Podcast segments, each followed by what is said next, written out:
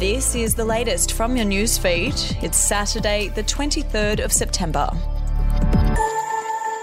Police have seized 200 kilograms of cocaine at the Port of Melbourne in the latest huge bust linked to a technique of parasite smuggling. A remote controlled underwater search craft known as an ROV was sent to search a boat after it arrived from South America last month. Tolls on the Sydney Harbour Bridge and tunnel will rise for the first time in more than a decade as the Minns government moves to make the tolling system fairer. The Saturday Telegraph can reveal the increase to come into effect at the end of next month will mean motorists using the bridge and tunnel will pay 6.8% more for each trip, with the extra cash to go towards paying for the $60 toll cap. We'll be back after this. News doesn't have to be boring. The Brits have given Prince Harry a new nickname after yet another tell all interview. Oh God, is it the Ginger Whinger? Let the team at news.com.au get you up to speed each day with their podcast, From the Newsroom. a couple were busted joining the Mile High Club. Well, I guess they can't fly Virgin anymore. Politics, sport, red carpets, royals. Get all the goss in just a few minutes. Follow From the Newsroom wherever you get your podcast from. Police are set to recruit up to 200 officers from overseas to fast track moves to fill a range of crucial vacancies. The initiative will target experienced police from the UK, Ireland, and New Zealand to top up a crippling shortage in the key frontline operational areas.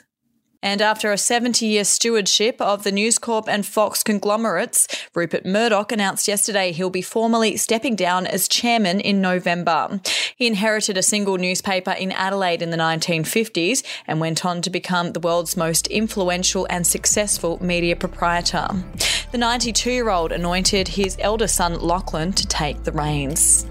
Are you ready to get an inside look at crime from someone who has investigated some of Australia's worst crimes? It was like Aladdin's Cave. The luminol found bloodied footprints and bloodied handprints on a wall, so it's Yeah. just like a horror movie. Former homicide detective Gary Jubelin sits down with cops, crims, addicts, victims, small time cheats, and big town lawyers as they tell their incredible stories. My house got raided. Next thing you know, I got bail refused. Next thing you know, I'm on a truck Yeah. to Parklea Prison. Listen to I Catch Killers early and ad free on Crimex Plus on Apple Podcasts today or wherever you get your podcasts.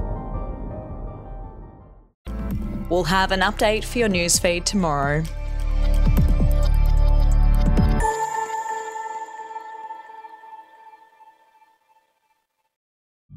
The podcast Faith on Trial looks into Hillsong, both in Australia and the US, and takes both the listener and hosts on unexpected twists and turns in the story of Brian Houston and the Singing Preachers. There are two incidents involving Pastor Brian. The Australian journalists uncovered a litany of alleged criminal behavior in the megachurch. Financial gifts were being given to the leaders of the church. Listen to Faith on Trial Hillsong ad free on Crimex Plus on Apple Podcasts today or wherever you get your podcasts.